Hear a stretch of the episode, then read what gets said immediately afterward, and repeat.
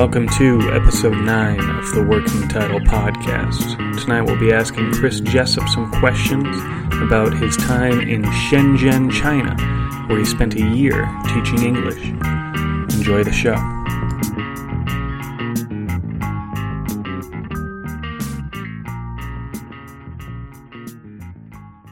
And go, I guess. Hey, what's up? Uh, Chris Jessop, hello. Hello. Welcome to my kitchen. You have a great kitchen. Thank you. Uh, it's it's vinyl flooring. I didn't even. I just thought. You know what? Sometimes you have to you have to have the fake wood. You know, I didn't. it really brings the whole place together. It I still does. don't really know what vinyl is. I, Isn't it plastic or some sort It of? is some it's, sort it's of plastic. derived from plastic, right? But but you know, I grew up just hearing people say vinyl was you know music. So part of me wants to put a needle on this ground and see what kind of music it makes. But oh, that'd be cool. Yeah. I uh, I grew up with linoleum flooring. isn't that like uh, false granite? I mean, it gave the impression. Yeah. But I mean, I, I had it in the trailer where I grew up, so it was like, man, you got like faux granite floors in this single wide. That's dope.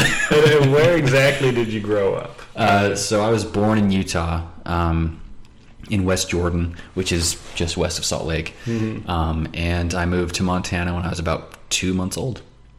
Um, so I was raised in a small little town called Pinesdale, um, which is about 40 miles or 45 miles south of Missoula. Um, so you know how like on the border of Montana and Idaho, they had like Montana has a little bit of a nose on it, right? Yeah. Um, I grew up like on the nose. If that makes Okay. sense. Yeah. Boogertown, USA. All right, and, and you, uh, the reason I'm having you on this podcast is because you uh, you spent a year in China Yes. Yeah. uh, teaching English, right?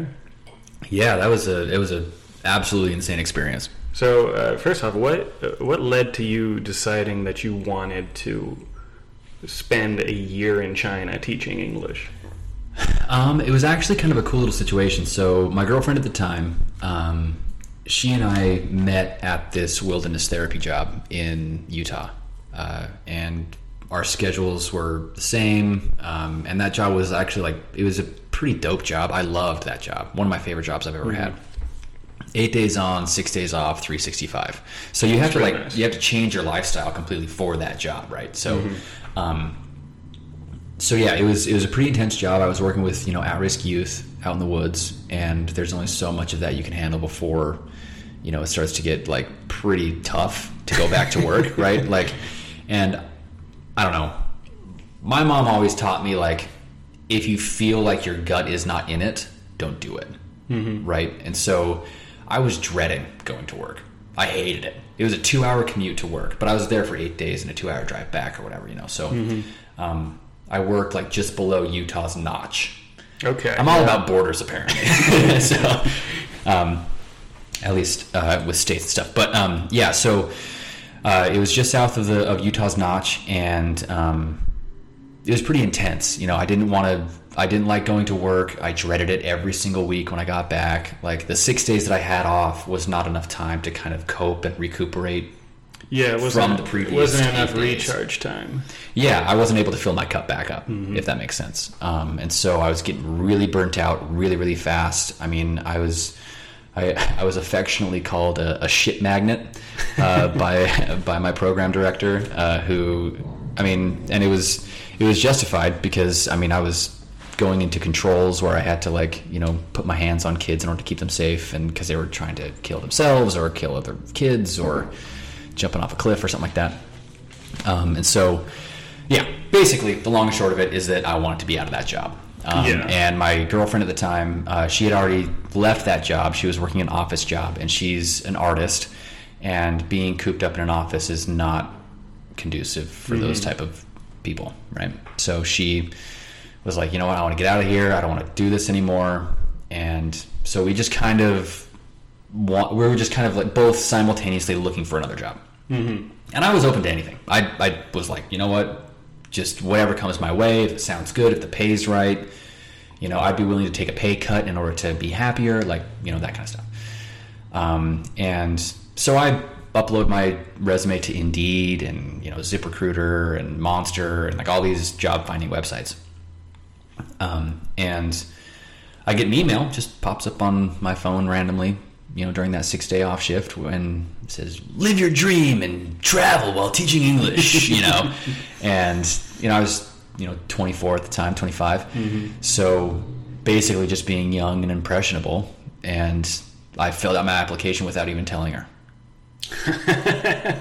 yeah, j- j- I mean, it was, but it wasn't like, oh, I'm, I'm gonna get this job. I Yeah, want this job. It was like, you know what, fucking, just throw an egg at the wall, see if it breaks, you know, like that sure. kind of thing. Then so, decide later. yeah, like I mean, if they offer me the job, I can say no, Mm-hmm. right? So, um, I filled it out, sent it, and that was the Monday before uh, the shift. So, so our shifts at that job started every Tuesday. Mm-hmm. Um, so it was that that was like Monday night.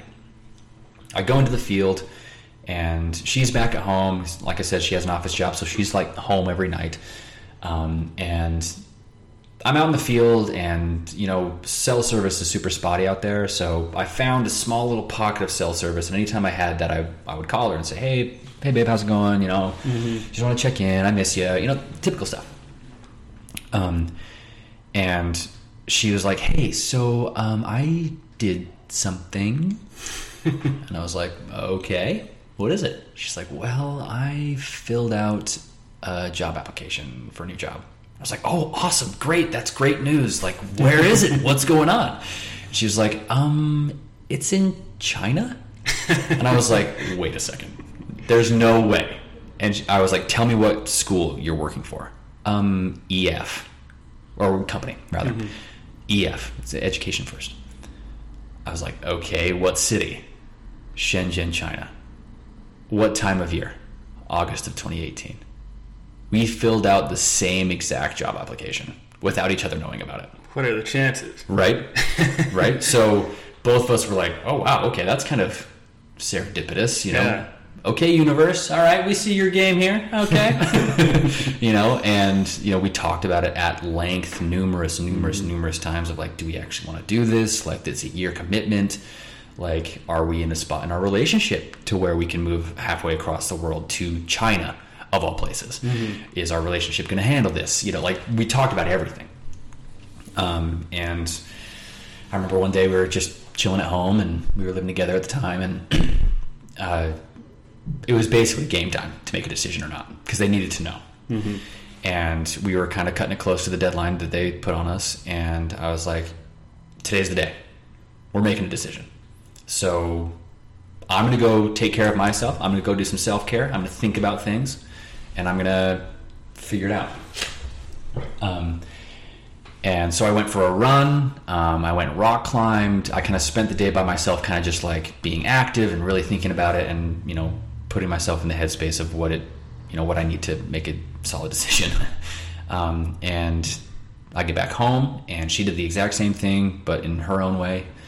Um, and she went outside, and I was just chilling on the couch.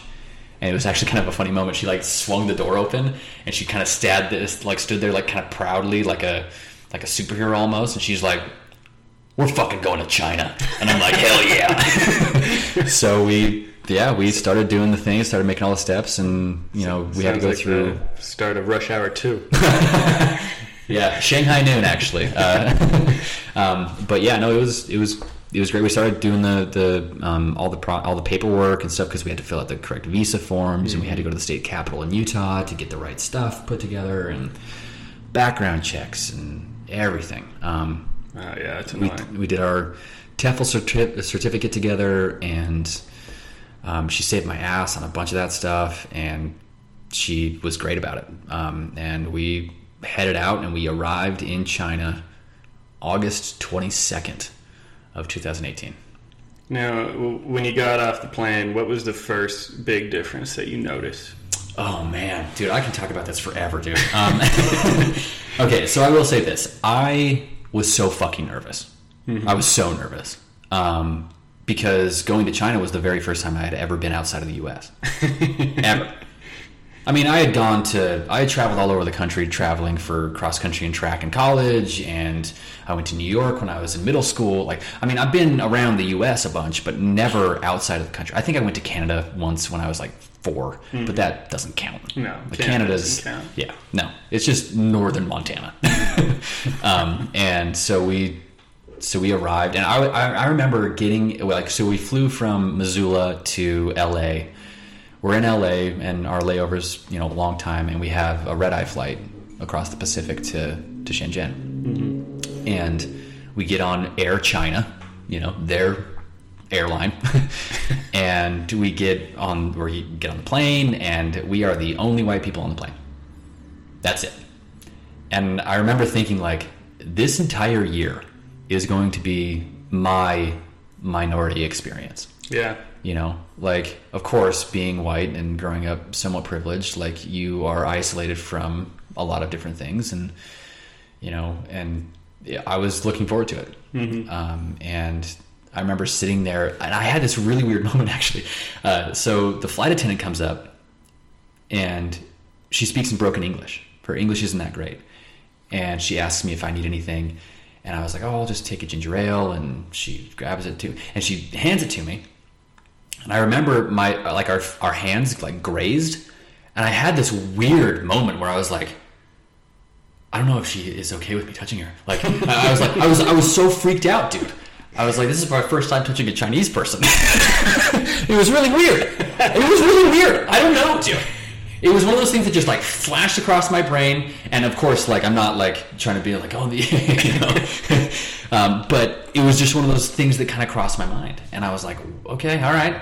So we're a lot more nervous than we actually really thought we were, um, and so it was it was kind of a serendipitous moment. But then we get down to and we, you know, we travel all night and. I took like four naps, um, and we showed up, you know, 16 hours later or whatever the flight time was, and I remember looking outside the window and seeing the land of China, and being like, "That's fucking China right there, right? That's it right there. Whoa, that's crazy." I mean, see all this, you know, we land in the Shenzhen Airport, which is right next to the um, right next to the coast. Um, and so we're we're descending to the tarmac, and we're still over the ocean, you know. And um, I see all these cranes and dock equipment because it's you know I mean Shenzhen's a port city too, and so it's like they have a lot going on. And so I'm looking at everything, and we land, we get things figured out, we get off the plane, and the first thing that I think is, it's so hot here. it was so hot and so humid. Um, and the way that they did the thing is that like they wanted what they do in, with EF specifically, and I don't know if other English teaching um, companies do this, but they intentionally made Lydia and I ride in separate taxis from the airport to the hotel where we were staying for the first two weeks to kind of just get ourselves settled. That you have to communicate with everyone else. I don't know what it was. I don't know what the intention is or whatever. so I mean, they're standing there and they have my name on a little placard, little piece of paper, you know, that's laminated and stuff, and says Chris Jessop, EF, big old pink lettering, and they're wearing the uniform, and it's their job to pick me up that day. And I see my name, and I'm like, "Where's, where's, where's Lydia's?" And I'm just kind of like scanning the crowd of people receiving the flight and I see maybe just halfway across the crowd Lydia's name. I was like, well, we should probably get together, you know, and make sure we're riding together or whatever. And they're like, no, no, no. And uh, like, I go up to the guy and I, and I wave, and you know, in my in my very first time speaking Chinese to a Chinese person, I say, oh, ni hao, and and everything, and and he's like, oh, Mr. Jessop, so nice to see you. Let's go. And he start he literally grabbed my bags from my hand and started like booking it to the taxi. I was like, I just just give me I, I, Lydia, like I, I'm freaking out. Mm-hmm. And Lydia went to her person, and we were trying to coordinate and get together in the same taxi. But the guy for her did the exact same thing. Oh, hello, Miss Stainhook, and da, da, da, grabbed her stuff and fucking hightailed it to a taxi. so I'm sitting there in a taxi by myself with this driver, and I'm like, dude, I don't know if I'm going to see my girlfriend ever again. This is okay. All right, we're starting off this experience being fucking wild. Already, I'm like overwhelmed and that kind of thing. Eventually, it was fine, and we get to the hotel and everything's good. But, um, but yeah, that was kind of my first like 35, 45 minutes in China was a taxi ride with this guy who does not speak English that well. Um, and I was trying. I, I was. I had this plan. I was like, I'm going to talk to this guy. You know, like I'm going to try out my Chinese. Uh, and he did not understand a single thing that I said, uh, which is exactly right because I fucking was just. I was just speaking gibberish to him. Basically, I thought I had it fucking. Where did you down. learn Chinese? I didn't. I did not learn Chinese at all. I mean, I can I can get by by you know ordering food at a restaurant or whatever, but um, but yeah, that was kind of my first. It really makes me wonder, like, how many people you could get to go in a car with you if you just stood at an airport with like a Smith sign or Well, I like mean, a really go common last name. I was gonna say if you go to if you go to Salt Lake City, more than likely you'll find a bunch of Smiths. Uh, so, what did your living situation look like, or where did you live while you were there? Um, they set us up. They have a they have a like a realtor type of agent lady that works for the company that basically specializes in getting expats apartments. Um, she's really in the know with a bunch of property owners around the city, which is you know huge because the city is it's like 15 million people. Yeah. Um, I, I heard it said like 10 million, but that was just a ballpark. No one really knows because it's constantly growing. Yeah, no, exactly right. So, I mean, when I was over there, I was constantly being told that it was right around 15 million. They told me to New York, to New York. I was like, okay, got it. um, which makes a lot of sense because I mean, it's it's twice the size of New York. You know, like you know, but it, with that many people, it's just a zoo, dude. It is insane, man. It is so crazy over there. Like, okay, so my taxi driver, I thought I was gonna die. Straight up, like the traffic over there is nuts, and the drivers are fucking brazen as shit. And I'm, I was sitting there like in the passenger seat trying to speak Chinese to this guy. He's not understanding me. He's focusing on his job of driving, but he's going fucking fast. He's zip, dive, dip, dab, dodging all the way through all these vehicles and stuff, and we are getting so close to every other vehicle. Like, if I rolled down the window, I was able to touch a bus. Like, yeah, it was gnarly. Um, so they had anyway. I know I get long winded, but um, so this lady, uh, she found us an apartment, and we uh, settled. We we grabbed ourselves a two bedroom apartment, even though it was just us living there, because our thought on the idea was okay, we want enough room because we know what it's like, or we have heard that uh, you know these living spaces are fucking tiny as shit. So we want to be able to have our own space. You know, she is an artist and likes to paint, and she has a lot of paintbrushes and paints and that kind of stuff. So I wanted to make sure that she had her own space. I like my own space too. I'd rather not just hide away in the bathroom just to get my own me time. You know what I mean? um, and so we got a two bedroom and it was great um, and we lived there from august all the way till new year's eve um, and then new year's day we moved to a different section of the city called antuoshan which is actually my my tattoo right here uh, antuoshan um, which means uh, what's the direct translation i forgot Well, Shang's like mountain, right? yeah shan is mountain or hill um, I think it's uh, Care Mountain or something like that. I'll have to Google it. But So anyway. why did you get? Why'd you guys move?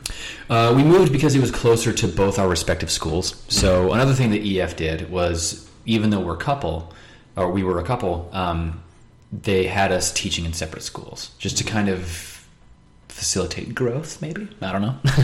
I don't know what their intention was, but it actually ended up being being good for us. You know, to not spend every single waking moment of our days together. Um, Was it just a different section of, of, the city, or of the same? Uh, Yeah, so um, District? yeah, so we lived in uh, Chiwan, which is uh, eastern Shenzhen, or no, sorry, western Shenzhen. Um, it's right off the coast. I could see the ocean from our apartment, um, and it was uh, it was a great spot to be. Um, really awesome, like local community.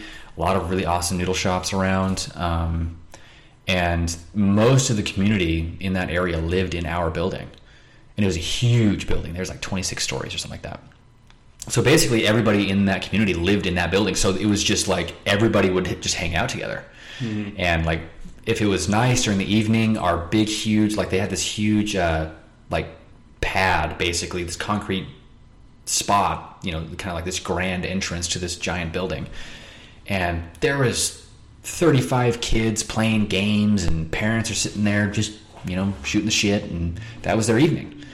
You know, and it was fun. It was cool. Like I, you know, we went down and played with the kids sometimes, and and that kind of thing, and uh, and then from we we moved from Chiwan to Antuoshan um, after the new year because it cut off probably an hour of our commute every day, and that Yeah, commute was that's a lot. always tough because we had to wake up super early to get to work on time, Mm-hmm. and that fucked us. Like we we I, I'm not a morning person. She's Mm-hmm. not a morning person. Couple that with like the bombardment of you know sights and sounds and just the you know you get, burnt out real quick and you want your rest after a long day in a city of 15 million people you want to just chill um, so yeah we moved to Antuoshan and um, we our best friends lived in the same building as we did and um, or at least in the same complex we did and so we moved closer to friends closer to work made sense Yeah, that's that's pretty cool. Um, Yeah. There's a lot of skyscrapers in Shenzhen. Yes. Uh, relative to like a place like like L.A. or New York. Yeah Is it, is it like way more or is it way uh, more way more. Yeah like so like la's downtown. Mm-hmm. it's iconic right? You know you, have the typical skyline. Same with new york. But in shenzhen it's like the whole city is just skyscrapers everywhere everywhere. And of course they have their their downtown area you know like antuoshan that community or small little section is in the futian district. And the futian district is the um, financial hub of the city and you can think of it like shenzhen is china's silicon valley Okay. lots of startups, lots of tech. Um, That's where they make all of their computer chips. Um, and Yeah, I've heard that Shenzhen is like the hardware capital of, of the world, it is pretty much. Yep. So uh, Huawei, the the cell phone company, they were started in Shenzhen. I had a Huawei phone when I was over there, you know, and um, yeah, very very high tech city, very high tech. When you were uh, just out on the streets, did you just know? Like I've heard that people, since everything's open source hardware, open source everything, people are just out there making stuff all of the time. Mm-hmm. Did you see any like contraptions just out on the street that were just Um, wonky as hell? No, I don't think so. Um, I mean, the, the the areas of the city where I would frequent, um, it was like the downtown area with like the clubs and the bars and stuff, because that's where all the expats hang, you know. And of course, the area where I lived and the nice restaurants and the places that you like going, you know, the the sites, that kind of thing. But um, there's this really awesome area uh, of the city called Baishijiu. I think I might mispronounce it, but um, it's this area that was like really kind of unique in its own way. Like uh, you can think of it. This might not be the right way to frame it, but think of it like New York's Chinatown. Okay. Yeah. In Shenzhen, they had this area. It's not obviously not Chinatown, but Shua, does it? Does that mean white people talk or? by I hope not. um, uh, I don't know my Chinese, uh, but it was this cool little area where it had a lot of really just interesting things happening. Like I saw a guy down there doing the most beautiful calligraphy I've ever seen, but he didn't have arms. Yeah, he had this giant, had this awesome, you know, probably 14 to 16 inch brush, right? What they used to, you know, write calligraphy. But he was just in, in between his first toe and his second toe, and he was just, and he was kind of like making an act out of it. It was like this kind of cool little art experience, like live performance thing. It's pretty cool. And he didn't have arms. He was just sitting down on the concrete with this giant canvas, just making the most beautiful thing in the world. I mean, that kind of stuff happens all the time. As far as contraptions, though, uh, all that stuff was in Vietnam, I think, is from what I found. um, but yeah, So uh, you didn't really learn to speak Chinese, but you knew enough to like order food. Yeah, to get by. Uh, they told us uh, on our onboarding that I mean, the onboarding process was just. I mean, the culture shock of moving over there is tough, and so they obviously facilitate, you know, at their city's headquarters, you know, this kind of landing pad for these expats. I mean, because our our intake group, dude, it was like how many did we have? We had 33, I think, which was huge comparatively to the previous years. And we had people from Wales and South Africa and England and Germany and all these places all over the place. Um, Australia and yeah, everywhere. Um, and a lot of t- a lot of the people who showed up to China with us, that was their first time in China. So we're all having this collective experience. And they told us that the, one of the most useful words you can learn in Mandarin is jiga. And jiga means this. So if you want to order food at a restaurant, if you want to be fancy uh, or somewhat kind of fancy when you go to a Chinese restaurant, uh, just point to something that you like on the menu and just say jiga. Because you just point and you say this. Well, yao jiga. Wu yao jiga. Xie um, and that saved my ass so many, so many times.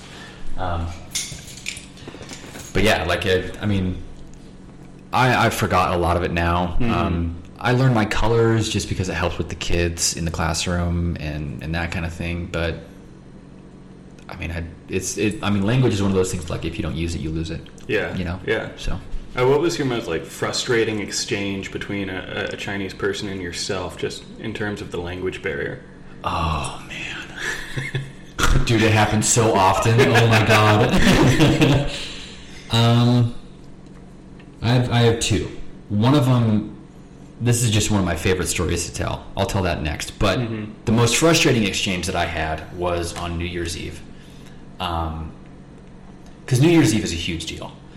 Um, they have their Chinese New Year, and that's the biggest holiday of the year over Oh, there. yeah. It is fucking unreal what they do for Chinese New Year, dude. Like, I mean, we, we have it like a, you know, it's kind of like a cool little like, oh yeah, we can incorporate like, Year of the Tiger, 2022, you know, like that kind of stuff, and and that's cool. That's great, you Yeah, we, we send some lanterns in the sky. Oh yeah, sure. I mean, if you want, I mean, if if you, as long as you're doing it, you know, and, and you're staying sensitive and, and that kind of stuff, I'm all about it, dude. Like hell yeah, absolutely. But like over there, dude, they take it to the next level, dude. It was awesome. I loved I loved Chinese New Year. It was so fun. Um, but regular New Year, so to speak, uh, Christian New Year. um, we uh, we went out and went out to the bars and did the whole countdown and all that stuff. But every single expat in the city was out doing that. For some reason, it was just a madhouse. Everyone was out. Everyone was drinking. Everyone was hammered. This is like thousands and thousands and thousands of people. just in this probably, I don't know, maybe 10 square block area of, of Shenzhen. Because that's where all the hot bars are, that's where all the hot clubs are. God. Right?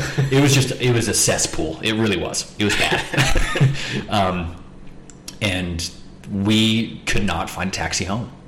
And we still lived in Chiwan at the time. And Chiwan is western. So it took, it like, it was about a, uh, about an hour and 20 minute drive from Futian Is that just because of traffic, or? Just traffic and that's the way it goes. I mean we're probably going 15 miles. Mm-hmm. or 20 miles total. Not even. And yeah that's yeah hour and 20 minutes. Just because that's how busy it is. There's that many people there i mean you think about like new york you know like going from manhattan to queens is a fucking long time you know Yeah, it makes sense. I mean, right yeah so um, we could not find a taxi to save our fucking lives. And i'm tired and hammered. Lydia's tired and also hammered. And we're getting frustrated with each other and we're trying to figure out a solution and it's just frustrating right?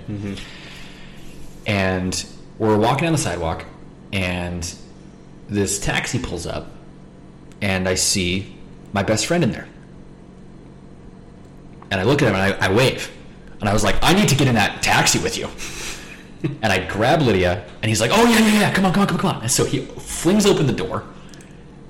Me and Lydia pile in, and the taxi driver was so fucking pissed. He was so mad. He was so mad at us, dude. He was so Because, like, he's not wanting to transport fucking drunk assholes, ju- white assholes, you know, across. He doesn't want to schlep them back and forth, right? But that, I mean, of all the places to make money, um, they have this app over there called Didi, which is like their Uber, um, and they show you on the Didi app like your queue. And that night, the queue was like 1,200 people long. Because you would like hail a cab through the app, mm-hmm. and then it would be like, okay, yeah, bing, this is what we have available.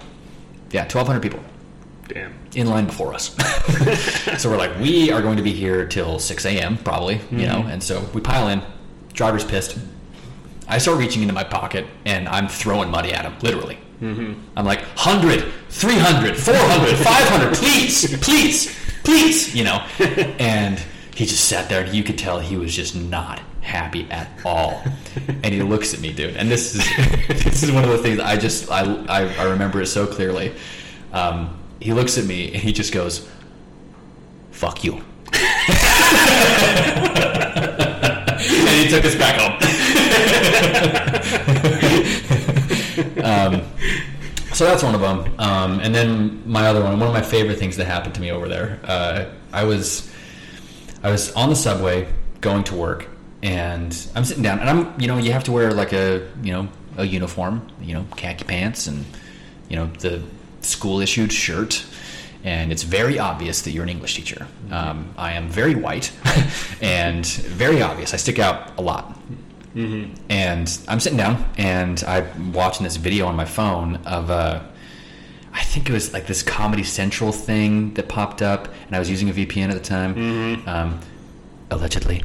Uh, um, and I was watching this video that they came out with was like, uh, what if Jesus was actually conservative? it was like this little sketch, and it was hilarious. It was yeah. funny. And I'm, I'm watching this thing, and it's like this guy dresses Jesus on this, you know, Sermon on the Mount, and he's just, you know, talking about insurance um, and that kind of thing. It was funny.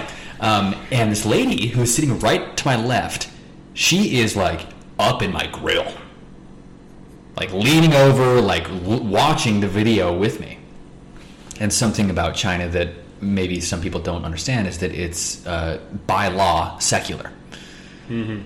Proselytizing, preaching on the streets and stuff that you see in America.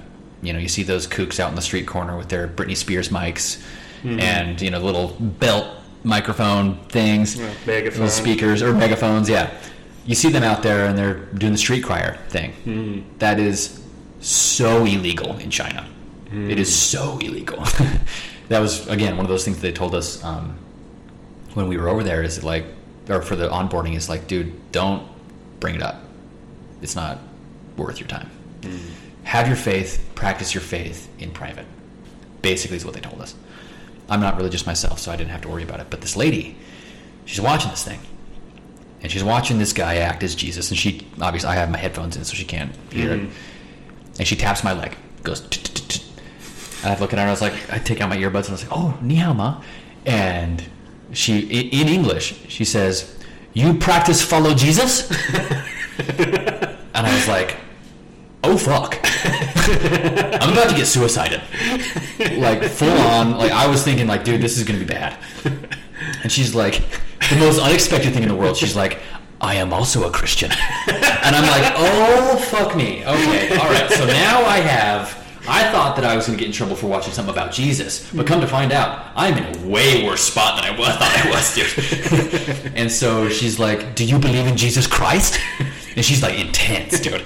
And I'm like, "Uh, uh no." I was so I, I wanted to get out of there, mm-hmm. um, and she's like, "I believe in Jesus Christ. He is our Savior. He is Lord of all of the university." university she meant universe, obviously. Um, and she's like, he is lord over all the university. And I was like, yeah, yep. Uh-huh. I, I, had no idea what to say. Um, and I was so scared. I was so I was petrified, dude. I was like, I don't know if this lady's gonna fucking report me or whatever, because like fucking people people do that, dude. Mm-hmm.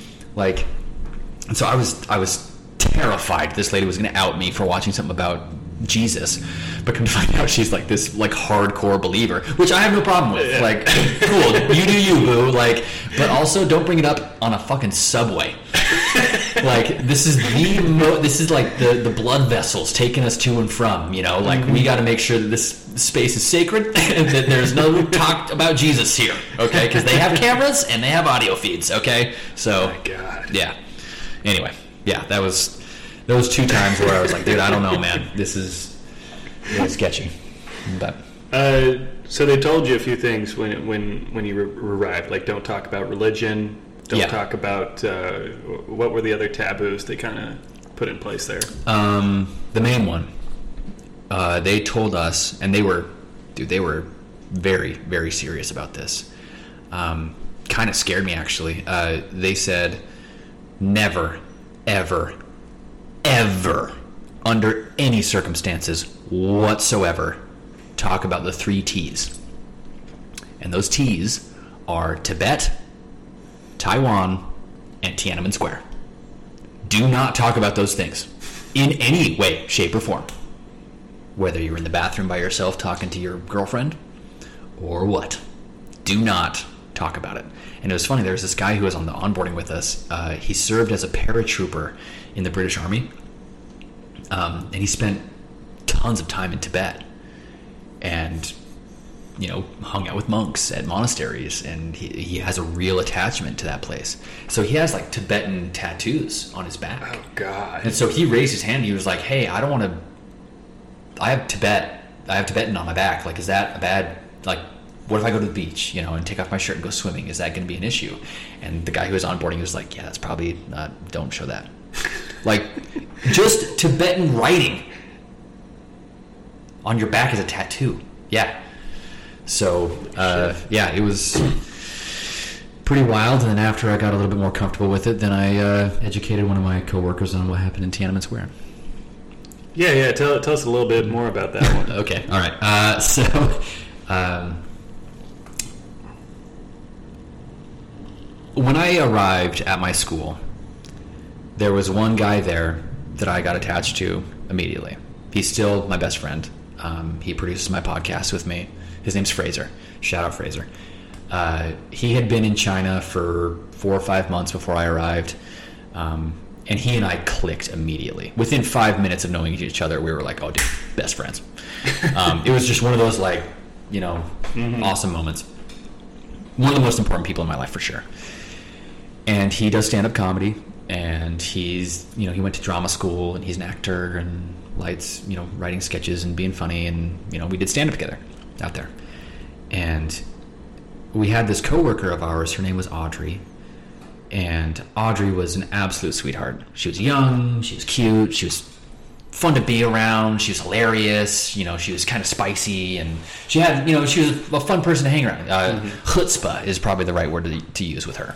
Um, but uh, she was curious about Tiananmen Square because she had heard that there's just this kind of thing about this place in Beijing that people are just kind of like they don't talk about it that much. Well, what's going on? So she, she was asking the questions, mm-hmm.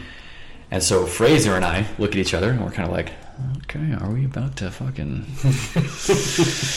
and we were like, okay, tell you what, why don't you come over? We'll buy a jar of, or jar. We'll buy a bottle of whiskey I was looking at the jar, that's why I said jar. Mm-hmm. um, we'll buy a bottle of whiskey and we'll chat. And so she came over and we drank some whiskey and we got hooked up to our VPN, allegedly. And uh, we pulled up YouTube, allegedly, and watched the documentary on Tiananmen Square that's on YouTube um, with her. You know, people complain and people talk about how, like, Big Brother's always watching and you know, the censorship in China is out of control. Like, we got to make sure free speech, free speech, all that stuff. America is like way too controlling over our news and blah, blah. Dude, it does not even hold a fucking candle to what China's got going on with their fucking censorship, dude.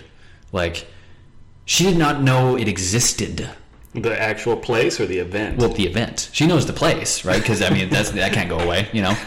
Um, but yeah, what happened on June fourth, nineteen eighty nine? She does not. It is erased from books, from the internet. You can't access it without a VPN, allegedly. I'll, I'll, I'll, start using. I'll stop using that punchline. Um, uh, how did how did she react, and how was her behavior different in the following uh, weeks? Uh, I tell you what, dude, I have never seen someone's brain short circuit before, and that's what happened. She was watching it, and I, I didn't care to watch the video because mm-hmm. I already seen it, you know, back in when I was in high school or something like that, whatever. So she was watching it, dude, and she was confused, and you could tell she was like every sort of like the full gamut of emotion. You mm-hmm. know, like felt like she's been lied to. Also thinking it's actually not real. That like it's like doctored footage and and that kind of stuff. She gets done watching it. It's about you know an hour and a half or whatever how long the documentary is. She gets done, and she looks at us and she's like, "But the students weren't doing anything wrong." And we just sat there and we're like, "Yeah, they weren't." So yeah, and she's like, "But they did. They weren't. They were just. They were just out and protest. Like they weren't doing anything. They, they weren't harming anyone. They weren't hurt. They, they weren't you know trying to do anything other than just like voice their opinion. Like what's what's the big deal with that? Mm-hmm. And we're like, well, your government does not really like that that much because the government realized that they fucked up pretty hardcore, and you know what, covered up. Man. But to answer your question about the subsequent months and stuff mm-hmm. after that, she was she was rattled, man. She was rattled and she did not say a single fucking peep about it. Yeah, I mean, if Dude, if you just like find man. out about that and your whole life you didn't hear a thing, It was wild, dude. man.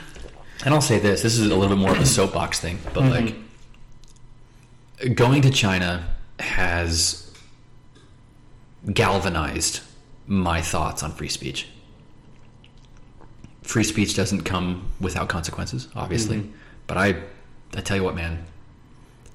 I see some stuff that's happening in America now, and I'm like, dude, we are on that track, man, and it's not good. And I'm I'm not a I'm not a alt right fucking conservative dude. Yeah. I'm hardcore. I'm, I'm not hardcore. I'm not Well, hardcore well, that anything, seems but, to be the uh, the lie they want to put on it. The only people that are against this censorship is the alt right people. I mean, they're the Yeah, I mean it's, it's all up in the air anyway. But and then I don't want to get too political, but like it's it's one of those things where I'm like, dude, I I mean that's probably part of the reason why I'm you know so solidified in what I want to do with stand up. You mm-hmm. know, like I love stand up. It's my favorite thing in the world, and it's inherently important to be able to say what you want to say. Mm-hmm. And if you fuck up, you fuck up, and there's consequences for that, sure. But if I accidentally did like dead name someone unintentionally, mm-hmm. you know, but then get doxxed for it, it's like, hey, dude, like that's a mm-hmm. little bit too far. Of course, I want to remain sensitive, and uh, Yeah. of course, I want to validate the experience of other people. You know, obviously, yeah. You you want to. but like the simple mistake, right? And yeah. You don't want to be condemned permanently for a simple mistake. You want to be able to learn from it. Exactly. Yeah. Yeah. And and and that kind of I mean, of course China is a little bit further on the other end of the spectrum, but yeah, dude, I I've since uh, refrained from buying stuff from that's made in China and I look at tags on my clothes a lot more now and Yeah. and that kind of thing. Yeah. Um, I, I want to dive into the stand-up stuff Okay. a little, but before that, um, I just want to ask, uh, what is the similarities and the differences you see between American propaganda and Chinese propaganda? Because we do have uh, American propaganda, but it doesn't seem to be anything close to No, uh, the you're level right. of Chinese propaganda. You're, you're right. Um, I was not really privy to a lot of the propagandistic type of like pomp and circumstance that is associated with that kind of thing. The big, huge banners with you know Chairman Mao and like that kind of thing. I didn't see a lot of that stuff. I will say this though: Chairman Mao is on every single paper currency over there, every denomination, from the one all the way to the hundred. It's his face, same face, same picture, same everything. Wow. The back of the bill is different on every one, but oh, and also their bills are like different sizes. Their ones are really really small, and their hundreds are huge. How do they do wallets? I don't know.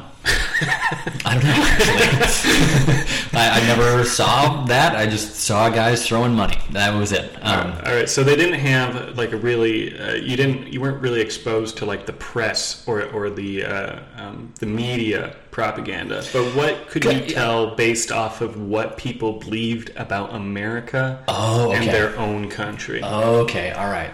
Um, so to get back to that idea of the Taiwan stuff, I was teaching a geography lesson as part of my English thing because we're learning the names of various countries.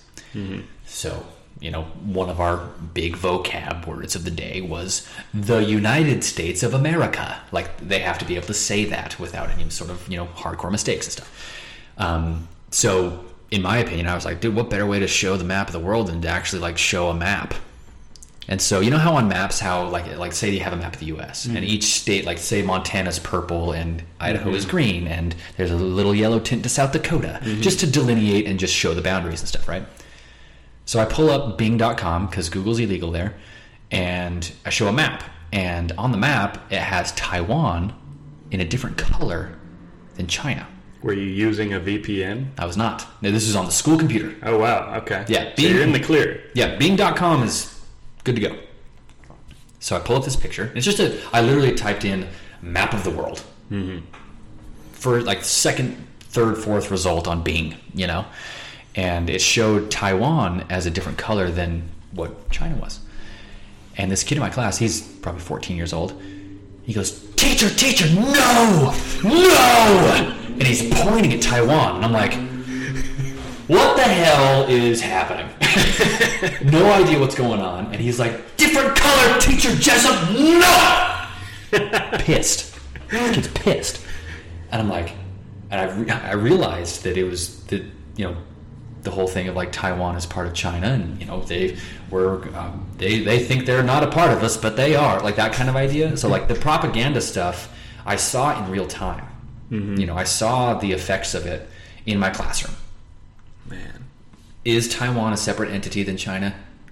Yes, it is. okay. And, you know, China doesn't believe that. And the Chinese government is very effective on making sure people believe what they want them to believe. Um, and how that compares to the American stuff is that, I mean, you look at any sort of fucking history book and it's just, it's inaccurate the stuff that we're teaching right now, dude, and I come from a family of teachers and, and that kind of thing. So, I mean, I'm not saying that I know my shit, mm-hmm. but I do know for a fact that we have severely watered down what actually happened in our history in this country. And the stuff that we're continuing to do, we are very good mm-hmm. at making sure people do not understand what's going on. And basically just kind of keeping things vague.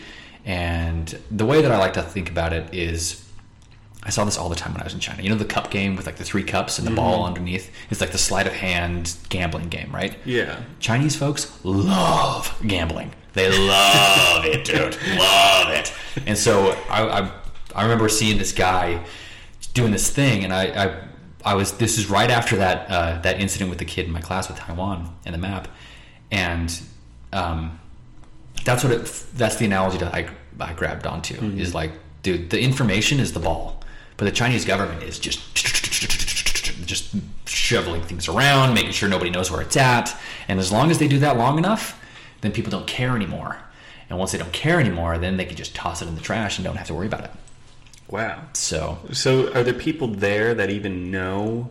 It's like if you if if someone there were to start like asking questions about Taiwan, would they just be like grabbed off the streets or go to jail? um, people would probably avoid them. Oh wow! Say you go to China okay. and you have your your little audio setup and you have a mic. And you go, Matt Setzer here. Uh, what do you know about Taiwan? You know, they'd be like, Oh, uh, was just here. Uh, I do not want. Thank you. um, so yeah, dude. It and there, there's actually a YouTube video out there about a guy who did that in in Tiananmen Square on the anniversary of that day. Dude, fucking balls of steel, that man. dude, I would never do that. I would never. I mean, there's a lot of shit that I, there's a lot of shit that I would do in my life just because I'm I like doing things and experience and stuff. But that is something I do not want to do ever, ever, ever. That feels very reminiscent of a photo I saw of this guy who was at Mecca. Okay. And he he just had his tongue out, and there was three tabs of acid on his tongue. God damn. in Mecca. That's that's an acid trip. Holy shit! I don't want to do that either. that would be insane. Yeah, I mean that's pretty much a suicide mission, mm-hmm. right? I mean, And, and in that video, dude, he, I mean, you see people just go, "No, thank you, bye bye," and Yeah. they just turn around and walk away. so people there know, The older folks do. yeah, The, the people who were alive then. know and the, and the reason they're alive is Basically, because anybody, they, they don't talk about it. yeah, anybody who was born 1980 or earlier. Wow, probably knows about it. that is insane. Yeah. Um, what what what did like the average Chinese person you come across just think about Americans in general? Did they have like Um, really harsh opinions about them, or did they just have misconceptions? They, I mean, or- yeah, misconceptions and stuff, and we have our misconceptions about Chinese folks too. Sure. And of course, I can draw, I can draw on and on and on about how you know censorship and Taiwan and Tiananmen Square, and blah blah. Mm-hmm. Dude, Chinese folks are fucking awesome. I believe it. They're so nice, so welcoming, so Mm-hmm. so hospitable. There's this inherent level of respect that you have in Eastern culture, I think, and in Japan's like this. Um, even in Mongolia, in Vietnam, and like just the entire Orient, basically, if you want to frame it like that. Um, there's this inherent level of like you respect your elders, you respect authority, you you you treat people with like this this dignity, you know, um, and that was dope, dude. Like mm-hmm. it's a it's a cultural thing over there. Like say you're sitting down and you're a young, spry, 25 year old white boy, and you're sitting down on the subway, and you go and you hit a stop, and this old lady comes on, and she has her little walker, and if you don't stand up and offer your seat to her, bro, social faux pas for sure. Like everybody does that. Like, dude, I I, I can tell you countless times where you just sh- there's this old lady or this old guy shows up, or, or a pregnant woman, or a woman who has a baby in her arms, or anything like that. People would just stand up and just go, "Oh, here, here you go, here you go." Like that's cool. Yeah, that's not We- we don't have New that. York, is it?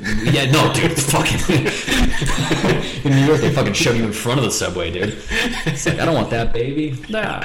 Um, yeah, no. So that that part was fucking cool, and I think we have a lot to learn from them. But um, overall, I mean, Trump was a punchline. Oh, yeah. Oh yeah, I mean, because we're over there, you know, still when he was in office, and yeah, it was just, I mean, uh, the kids all the time. Teacher Jessop, do you like Mr. Trump? um, I don't know. I feel weird about doing the accent, so whatever. But um, um, but yeah, no, they would ask me about Trump all the time and, and stuff, and I was like, I don't really like him that much, but whatever. Uh, so so diving into stand up here, uh, when did you first start stand up comedy? 2017. Um, I Okay. was a. Uh, this is while I was working in the woods, um, and yeah, it was a it was a fun time. I, I the first time I ever told a joke on stage was at Wise Guys in Salt Lake City in downtown. Um, great club, fantastic club. Um, the guy who owns is a guy by the name of Keith, and I've only met him on one occasion. He doesn't remember me, obviously, um, but. Uh, they were they were one of the only stand-up comedy clubs that remained open during the pandemic um, so people gravitated towards it really well um, and yeah i told a stupid trump joke about how the first joke i ever tell told it was some bullshit about how I think I'm pretty com- I, I'm fairly confident that I could beat Trump in tre- in chess, um, and how he would always play as the white pieces. Um, stupid. I mean, no one really has a good first joke they told on stage. you Yeah, know? yeah, and it was I talked about, and I would strut around the stage like a pigeon because that's what I compared him to. Like, basically, the analogy was like playing chess against Trump would be the same exact experience as playing ch- chess against a pigeon, Okay. and how yeah, just fucking knocking over shit and just strutting around like he actually won or whatever. Um, and honestly, that's not my joke.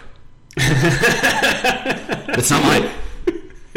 I saw it online somewhere, and I was like, "I'll just try that on stage, maybe." And it was stupid, and I got called out for it, and I learned, you know, and that was a good learning moment for me. Like, hey, don't fucking steal material. um, it, it wasn't like a, another comedian's joke, but I saw like a meme or something like that about Yeah. it. So You know, it's so hard not to uh, not to use meme material because I feel like you see so many memes throughout the day, and Mm-hmm. then like you forget about them, and then it pops up in your head, and you're like, "That's a great idea." or you're writing material about the same subject, and you're like, "Oh, that's a funny line," but you saw it before, even though it's not technically yours. You can even Yeah. come up with something that will be original, but like just because of internet saturation, Mm-hmm. someone's already told the joke somewhere, uh, which is yeah. you know unfortunate. But I think there's a little bit more uh, uh, self uh, self like integrity if you if you manage to come up with it yourself, even if mm-hmm. it exists already. You know. Yeah, I mean, to say that you are 100% original all the time is a Yeah. fool's errand, you know,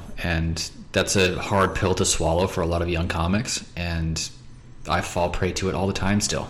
Mm-hmm. And I'm two years in. I mean, of course, so I'm, I can't get too high on my horse here because I'm still a rookie, technically speaking, but you know, you have people who show up to open mics and they come up with all the sweat. They get on stage with all the swagger in the world, and then all of a sudden they're not funny because mm. they're using rehashed bits or whatever. I saw a guy straight, and this was in China. I saw a guy straight up steal Bert Kreischer's gimmick.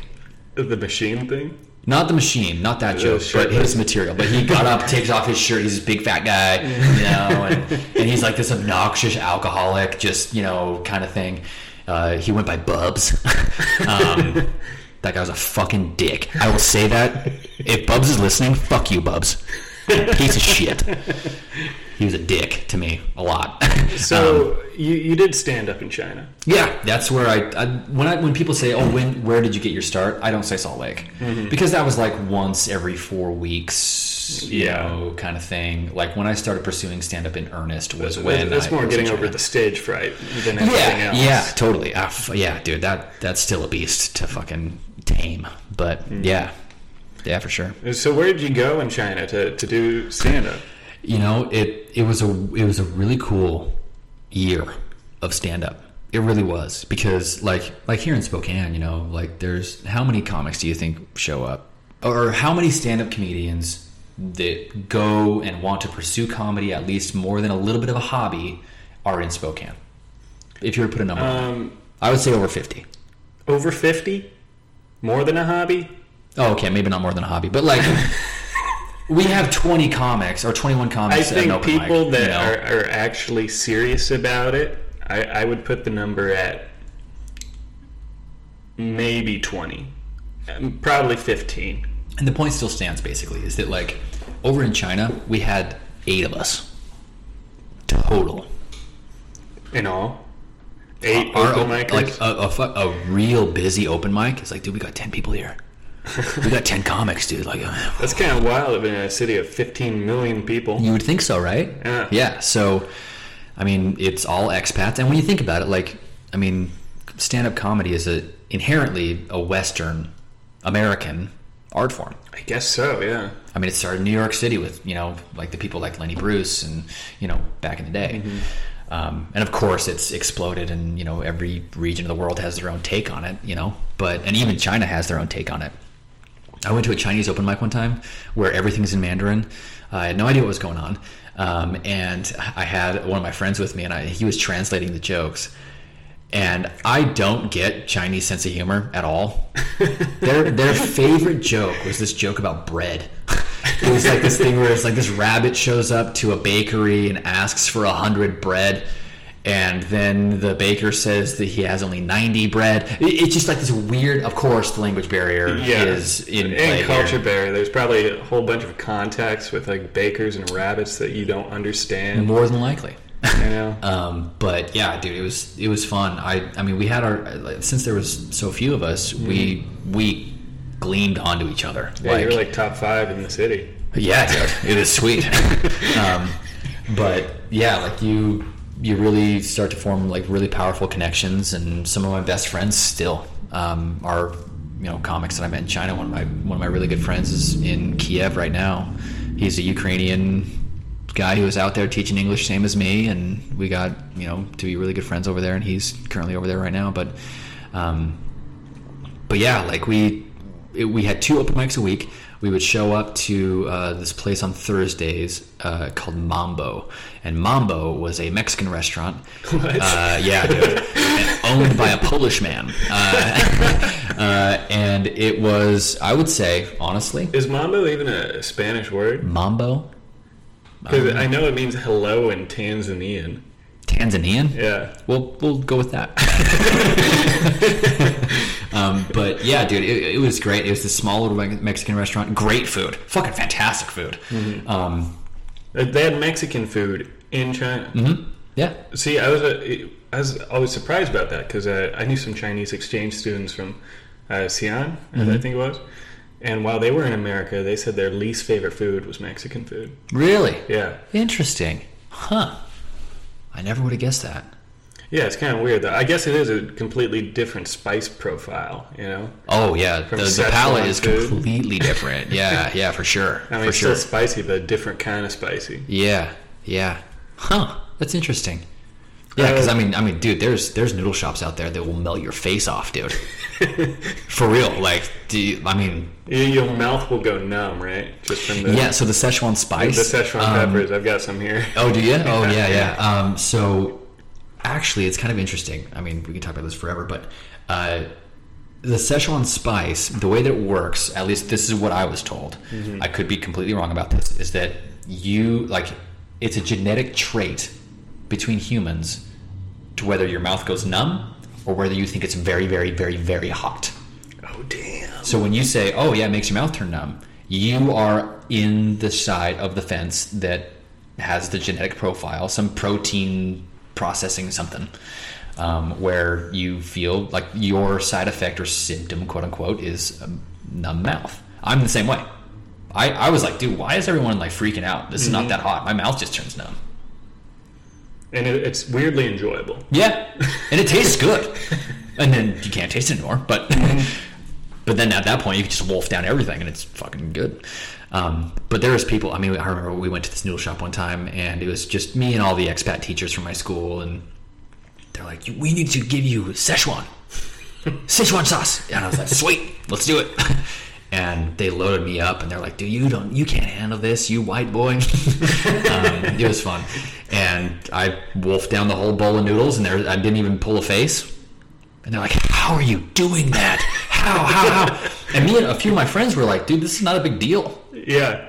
But they were sitting there like they had one bite, and they're like, "Whoa!" Couldn't handle it. Um, so yeah. So anyway, we went to uh, Mambo, uh, very small, very intimate venue.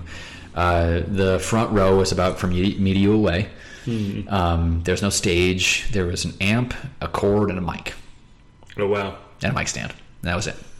Um, but we were able to get things hooked up to the speakers, and you know we were able to make it our own. But uh, Mambo was on Thursdays, and then for a long time we went to this place on Sundays called Luna.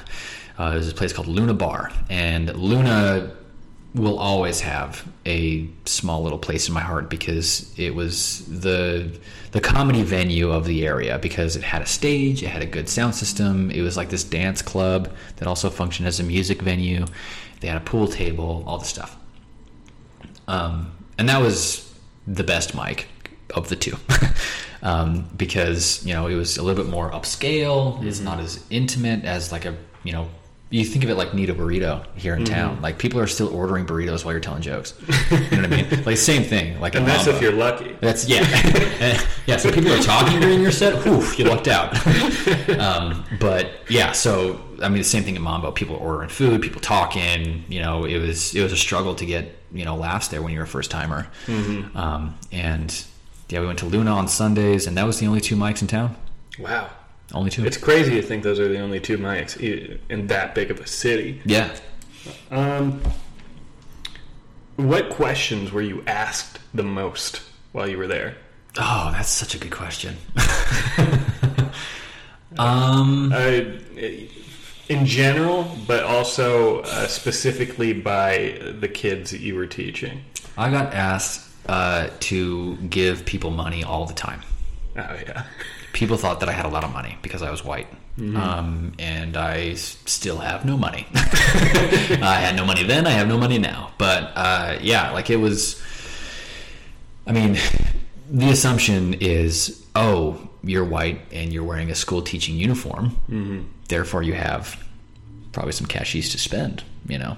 And comparatively speaking, yeah, I didn't have to worry about money when I was over there. Dude, the cost of living over there, dude, I could live easily off of like six bucks a day, like the equivalent of six dollars a day. All my meals, all that stuff, maybe a few beers. Yeah, That's awesome. fucking great, dude. fucking awesome. and I loved it um, because the food is fucking amazing mm-hmm. and, and and all that stuff. But yeah, they would ask me all the time. I mean, you get approached by you know people on the street and they're shaking a cup at you and mm-hmm.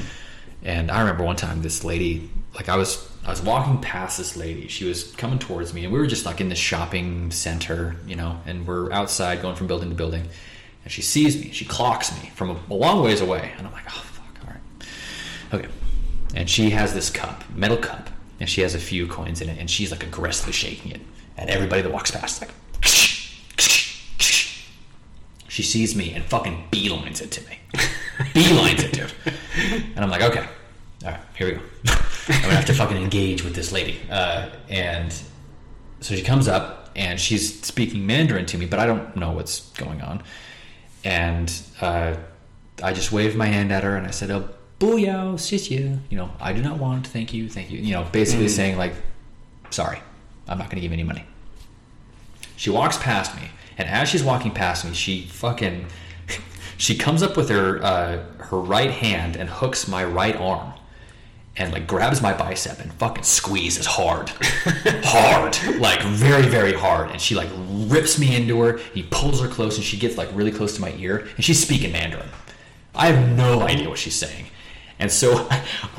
I was so fucking scared because, like, you don't fuck with Chinese ladies, dude. Yeah, it could be a witch. You know. Be I mean, she could be a kung fu master or probably say some spells or some shit. I don't know. like, I was young, impressionable, and stupid. Um, still am. But, uh, yeah, she's like, I'm like grabbing the muscle too, not like grabbing the arm, but like grabbing the muscle and just like reefing it towards her. And she was just being belligerent. And so I smacked her hand and I said, No!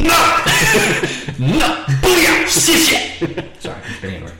Um, but yeah, so I, I had to fucking slap this old lady's hand, and I reached in my wallet and I gave her, you know, a like six bucks or something like that, or six jiao, um, and then she was on her way.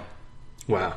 But she just would not let me go, you know, and and that and so yeah, getting asked for money all the time. Um, like I said before, questions about Trump. Um, that was a constant thing. Um, I asked, I, you know what? Actually, I got asked a ton if I liked root beer.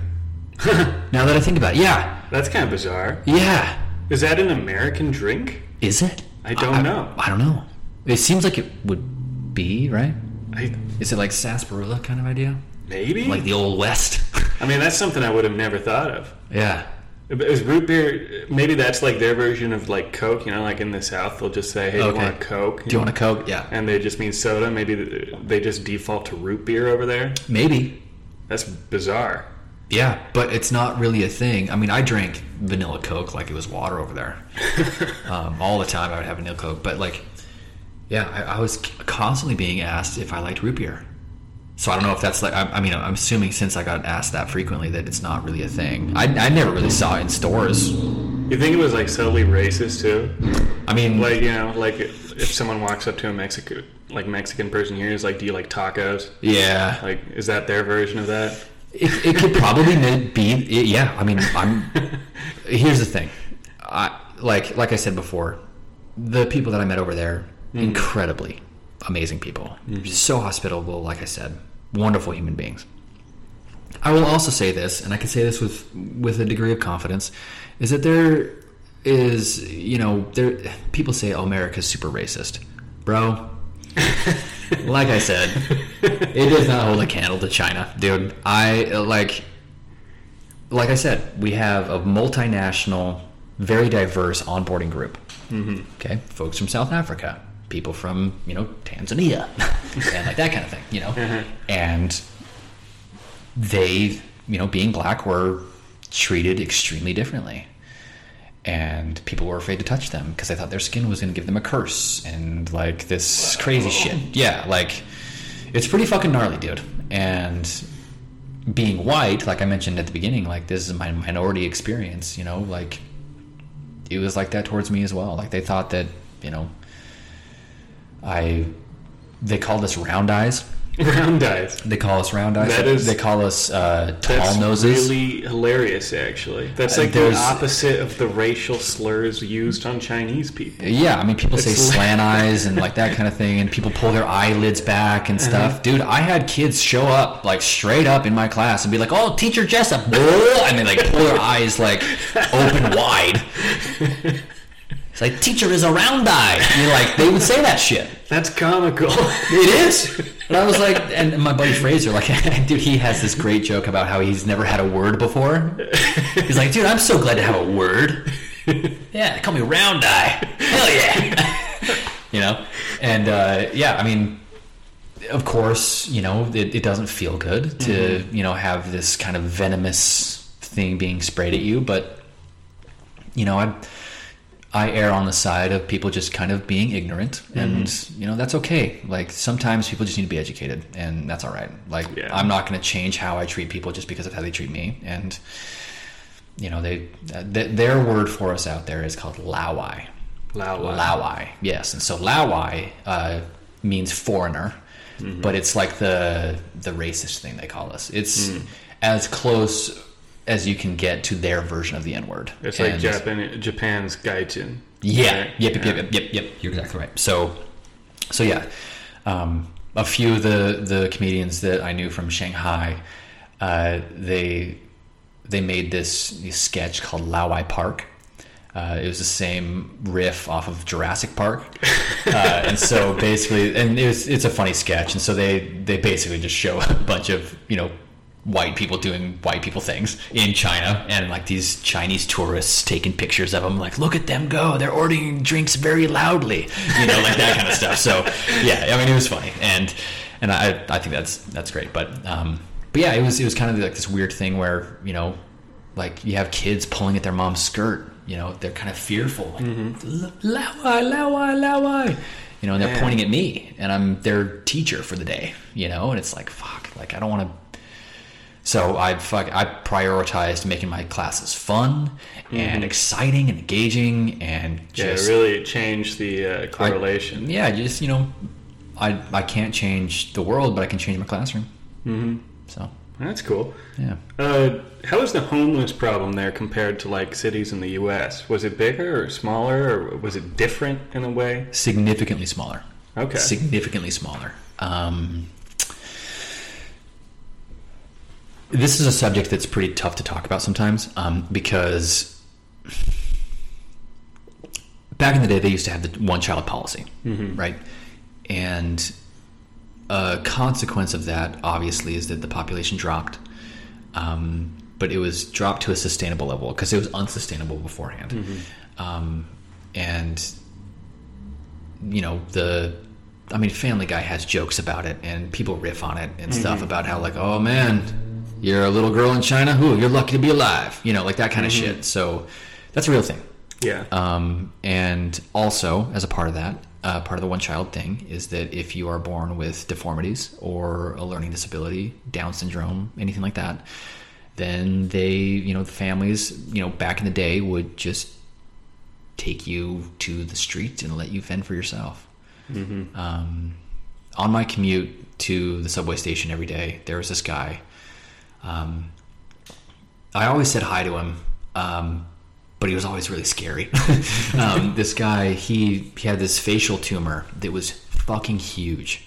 I mean, this thing was probably the size of maybe like a like a cantaloupe. Oh, off of his, yeah, it was huge, dude. It was like off the side of his face, and his his entire face would droop. You know, pretty intense situation, and people would avoid him like the fucking plague, man. Mm-hmm. And he was skinny, real skinny. Like, bro, you need to get some fucking food, dude. Nobody would serve him, even in restaurants, um, and that kind of thing. And so, when you talk about the homeless problem out there, there's not a lot because I mean I don't know if they've passed away or if they've just signed up for a labor camp type of job or something like that. But yeah, comparatively speaking, the U.S. has a significantly higher homeless population as opposed to China. So All right.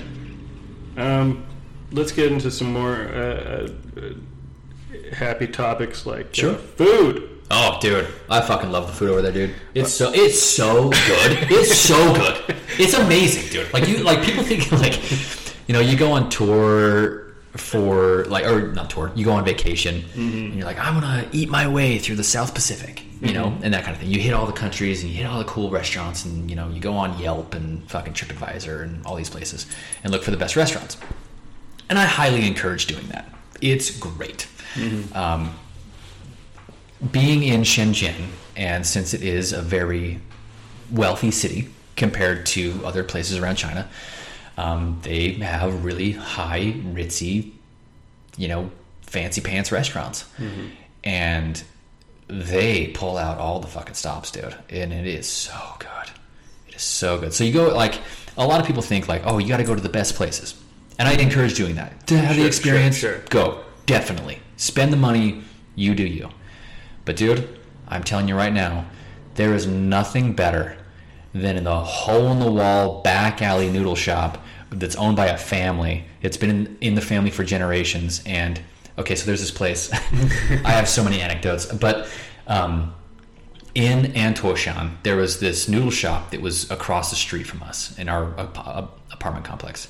We just called it the Muslim noodle shop because it was because it was halal, um, and so you go in and it's owned by this family.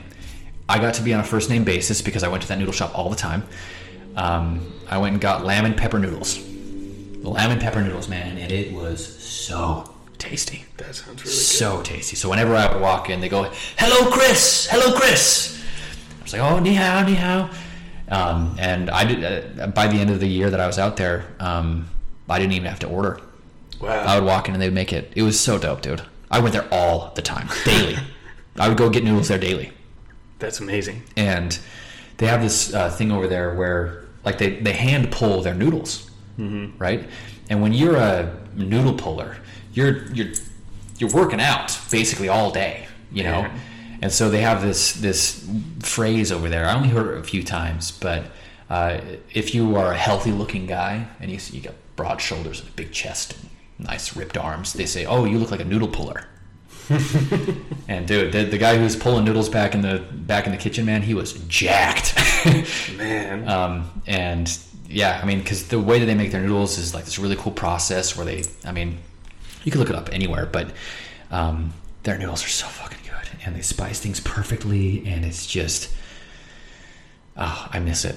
I miss it every day. Man, you, you call someone a noodle puller here, you're going to get in a fight. Hey, we're gonna pull some noodles later. That sounds so tasty, not just because I'm hungry right now, but what is Chinese breakfast like? I've always been curious. Oh, okay. Yeah, yeah, yeah, yeah. So when we got to the hotel, I was ex- I was expecting everything to be different. Mm-hmm. Everything, every minute detail to be completely different to what I experienced back in the U.S. But as I came to find out, it wasn't that different. It's definitely different for sure, but not like completely and totally different. Um, a lot of fruit. Um, the sweetness part doesn't come from maple syrup. It comes from you know fresh fruit, um, which ultimately is healthier. You know, and when you think about lifespan and average age of Chinese folks compared to American folks, there's a definite difference um, with the processed sugars and refined shit that we put in our bodies here. But um, one of my favorite things to have for breakfast over there, they would have these stacks of, of baskets, um, steam baskets, where they would have basically just they call them baozi, um, it, those are uh, little little steam buns, right? steam dumplings. Yeah.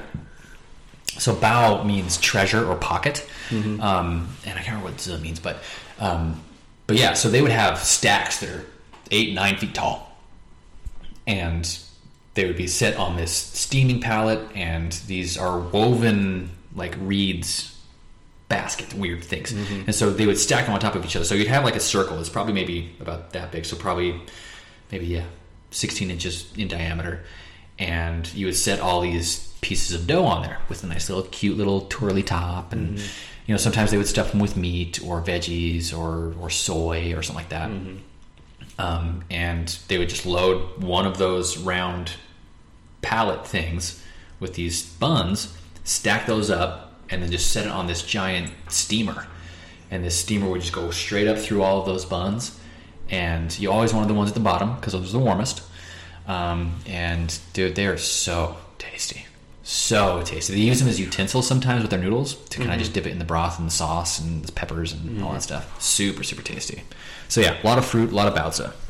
Uh, and I know dessert in China is commonly just fruit. Yep. But what is the most popular fruit? Whew. Um,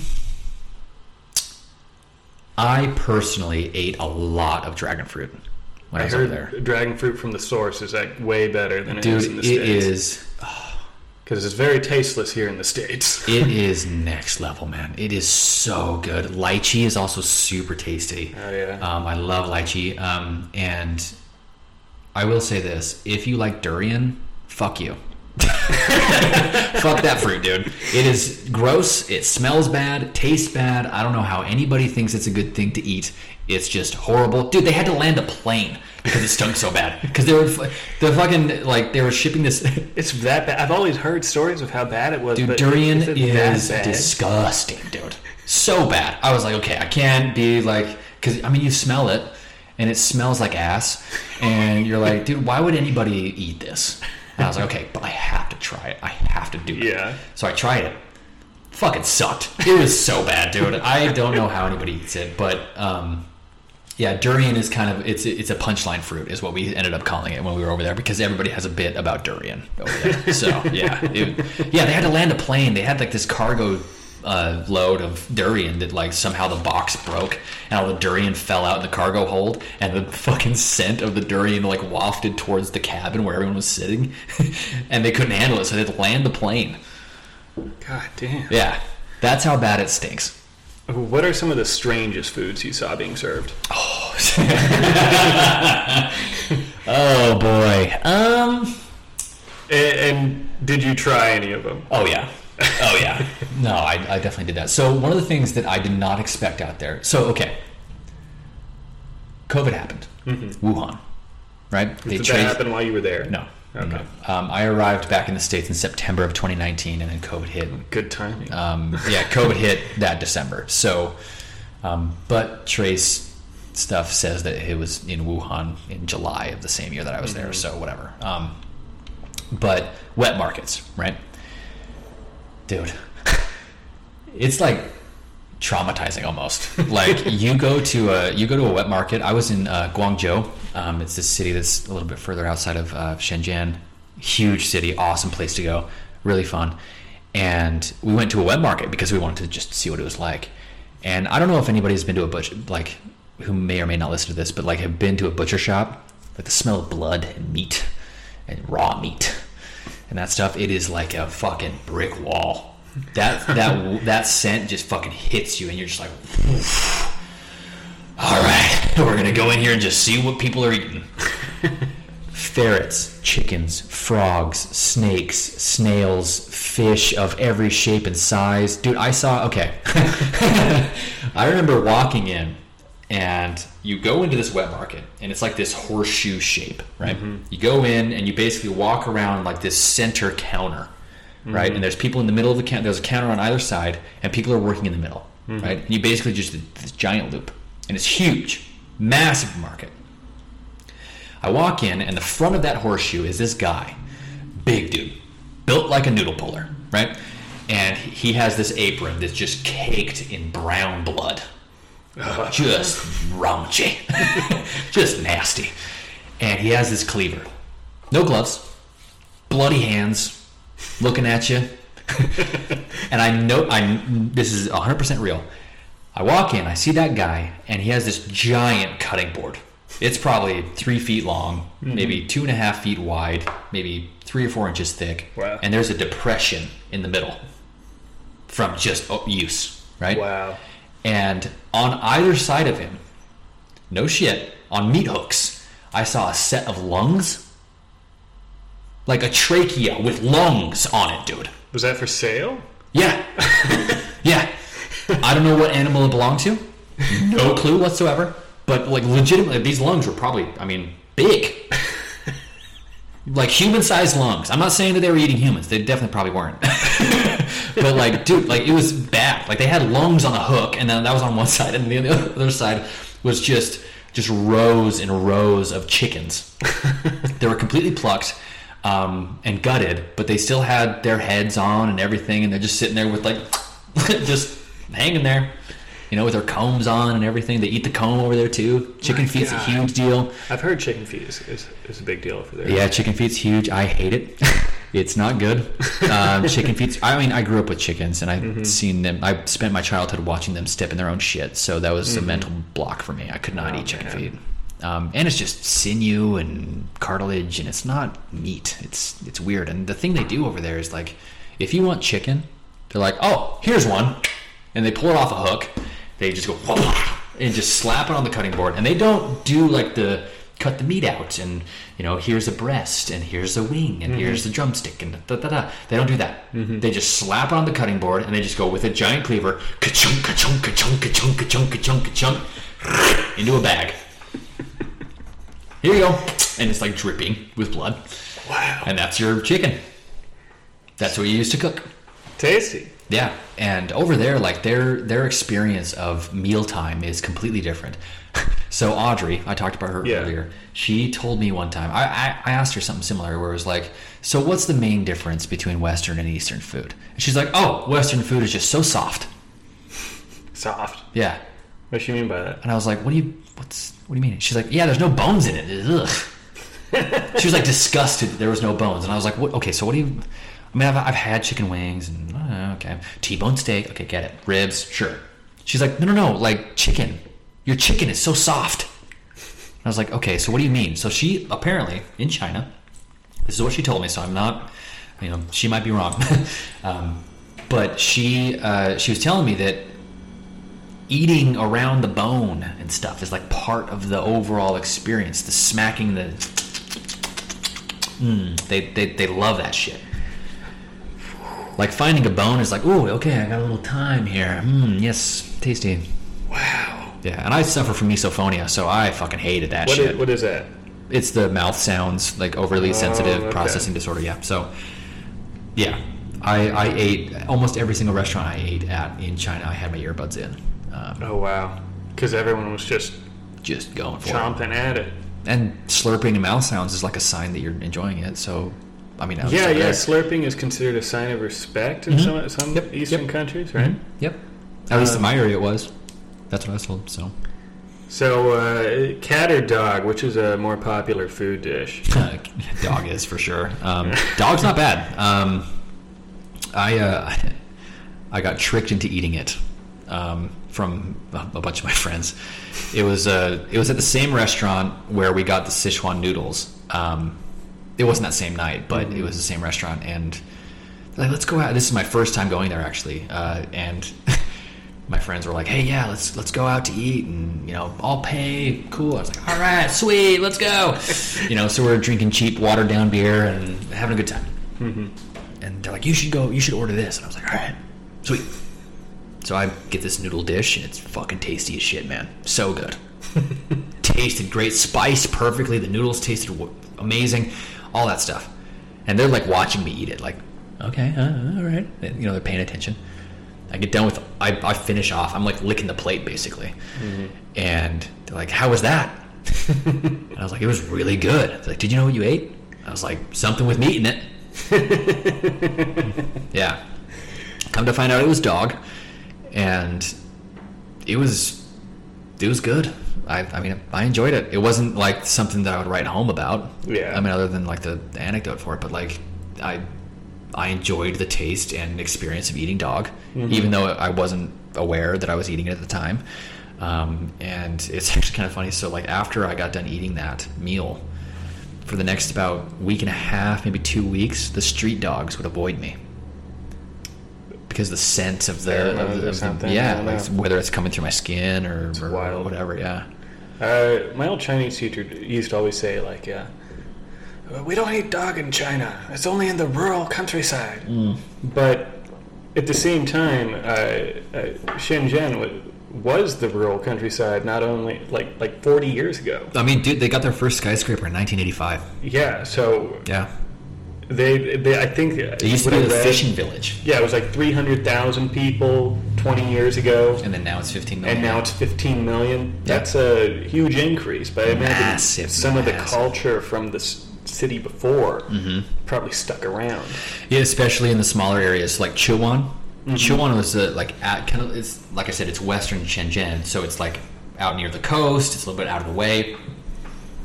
there's not really like a downtown kind of area. Like the closest mall was a ways away, um, and that's saying something in China. Like there's there's probably three or four giant shopping malls every probably 10 blocks or something like that. They, they love shopping over there. Love it. And it's fun going over there and, and shopping and seeing all the cool stuff. But, um, but yeah, like that culture from days gone by definitely was still part of Chiwan. But then when we moved to Antuoshan, that was where like the noodle shop, where the, the halal noodle shop was. And I mean, once we moved to Antuo, I mean, I was, I never looked back, dude. I was like, dude, that noodle place is it. Was uh, that lamb and pepper dish your favorite dish that you had in China? I will, uh, if I were to ever be convicted of a crime that l- I was about to be put in chair, that's what I would ask for. Wow, Yeah, that's some task you're giving the prison guards or whatever. That's fine. like, go to go to go to Shenzhen. go to Antuoshan. I can show you where, uh, and grab some noodles, please. Uh, just a few more questions here. Sure. Uh, Chinese communism in America is not viewed in a positive light, No, and it probably doesn't deserve to be viewed in a positive light. Mhm. But uh, are there any aspects of Chinese communism that you uh, thought were positive, that you could see a positive outcome in China? that's a really good question. So the intentions of communism, at least from my understanding, and I'm not any sort of political science major or person major. Why did I say major? I'm 28. I've been in school in six years. Um, uh, yeah, so I'm not a political science guy, um, but from what I know, communism inherently is the communal, the community, right? That's where that's where the, the name of the ideology comes from, and so the idea of like together as one. I think that's great. You know, people coming together. I mean, like I mentioned earlier, like that that uh, apartment complex we were living in in Chiwan. Like most of the people who lived in that community lived in that building. Everybody was hanging out every night. If the weather was good, dude, people are out, getting to know each other, forming relationships, that kind of stuff, and that's fucking cool, man. That's really lovely, you know. And granted, you know, people are people, and that's the problem with communism is that human beings are human beings, and we're inherently selfish and, and violent and that kind of thing. So it's like, does it work as a government system? I would probably say not, but there are some things about it that I think can be incorporated. You know, like mm-hmm. that that idea of like we are going to take care of each other because we are all together in this. Like that's fucking cool. I mean, that's what I grew up with in mm-hmm. Montana. You know, like my community that I grew up in was very similar to that idea of like, dude, if if someone needs help, you help them, regardless. You don't ask for anything in return. Like that idea, fuck yeah, man, I'm all about it. But unfortunately, the uh, the way that it goes with communism is that you know people become oppressed, and you know when there's no hierarchy or level of organization, then it falls to its knees. But And I think you sort of just answered a, a question I was about to ask here. Uh, what aspects of Chinese culture do you think America could uh, uh, benefit from the respect. incorporating? I would I would reference the subway shit again, Yeah. like the the respect for elders and like that kind of stuff. Dude, fucking so cool. Mm-hmm. I mean, you know, there would be like the the young kids, like the 10, 11, 12 year olds who are like, oh, it's dumb. You know, like the the rebelliousness of Sure, prepubescence, you know, like that kind of stuff. Yeah, yeah, they would be like, they'd be groaning and rolling their eyes as they get up and offer them a seat, you know. But other than that, dude, like everybody was like that. Everybody. You know, you you see someone who is, you know, taking their their sweet time because they have a cane, you know, trying to get in the building or something like that. Or oh, dude, another example is great. I think is you know, you don't really see this a lot in America, at least from what I've experienced. But Shenzhen is in, in a tropic, right? So, it, like the weather there, like I said, is super hot, super humid. Um, during the cold months, um, it gets to be pretty chilly, but it's not bad. You know, it's you know whatever. But you get rainstorms that Noah would be proud of, dude. It's fucking gnarly and a torrential downpour. Yeah. The hardest rain I've ever experienced was over there. Does it like clean the streets? Yeah, Wow. yeah, like it washes shit away. um, I mean, it doesn't flood or anything like that because their infrastructure is so fucking top notch. But um, and that's another area that we can talk about if you want. But um, but yeah, so like there's this guy, and he was an old dude. I mean, I don't know how old he was, probably 175, but he he was walking towards this building. He didn't have an umbrella. He was getting fucking doused. And the moment that our shopkeeper, I mean, because we were inside just hanging out in the shop until the rain kind of let up so we can go across the street to our apartment complex. You know, we were just getting like chips and chocolate, you know, or something. Um, and this guy was walking towards the shop and he didn't have an umbrella or whatever. And the shopkeeper like grabbed one of the umbrellas from the rack, unwrapped it, went and went out and like helped him with the umbrella and brought him into the shop so he can dry off. Gave him Wow. a towel, all that stuff. You don't see that shit, dude. You don't see, you know, a guy who's working behind the counter at 7-Eleven. You know, that's basically the equivalent. You know, No, yeah, here in America, we kind of view elders as more of like a nuisance. Yeah, it's cumbersome. like, uh, it's yeah. uh yeah, you're you're an anchor to us as a society, you know, like that kind of shit. And Mm-hmm. dude, I mean, that kind of shit was so cool to to see over there, you know, Mm-hmm. and I definitely took that home with me. And yeah, I think that's something that Americans can really learn from and, and start to, you know, do more of. Um, conversely, uh, what do you think about American culture? Do you think China could adopt that would Ah, uh, it would help them out? Huh? um, Uh, not not talking politics, mind you.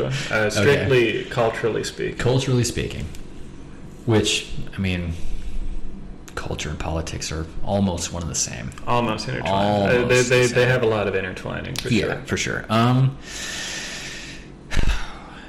I think that Chinese folks could probably learn from Americans in the aspect of um,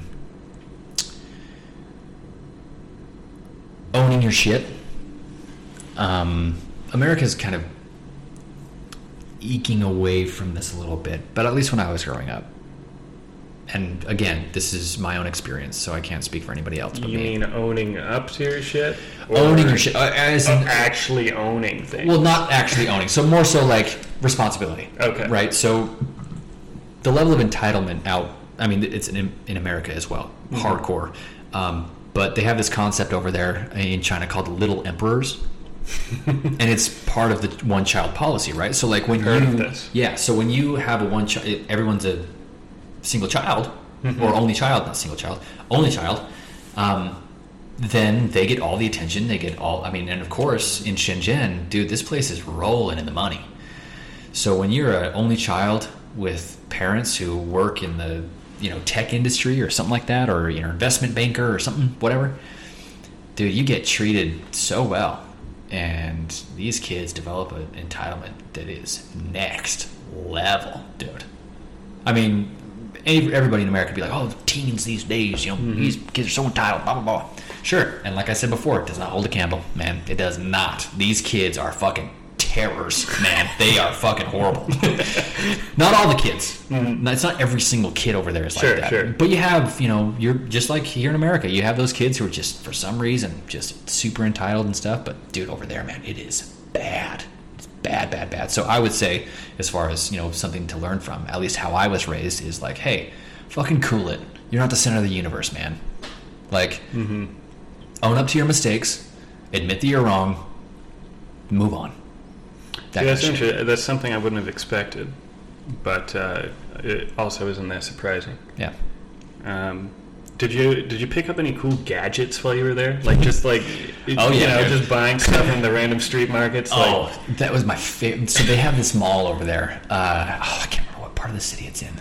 was it in? It's uh, in eastern Shenzhen. It's by the train station. Oh fuck! I can't, it's right next to Shangri La Hotel. I can't. I, I remember exactly where it is, but I can't remember the name of the fucking district. Anyway, it's a knockoff mall. a knockoff mall. The whole mall is just Chinese knockoffs. fucking.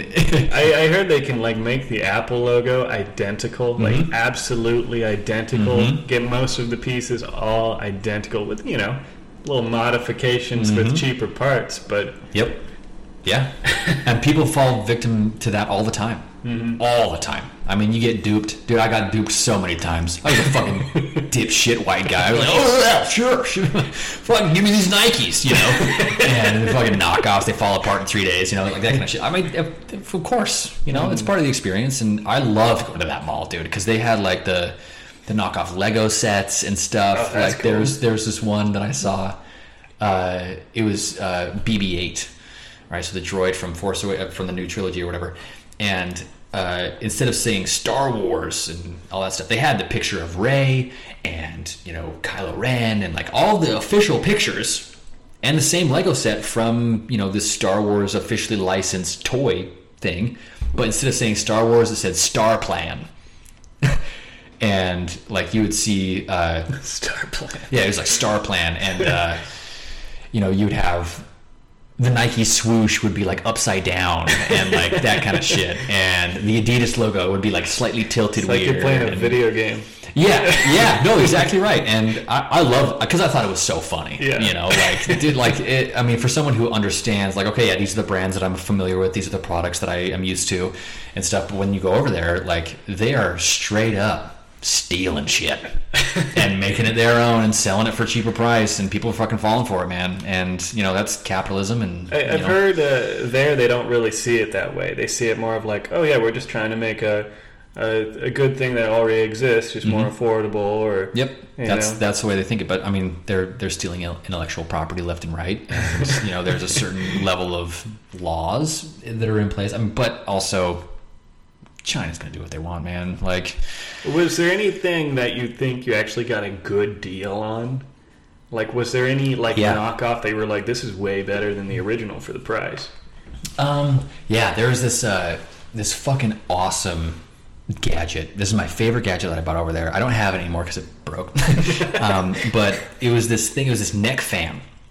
It was this thing. It was like shaped like a horseshoe, kind of, and it came over your, it, it, like draped over the back of your neck, and it had like these two circular fans, and you would, they were on like these, you know, little adjustable little wires, basically, and you would be able to like just click it on, and just go.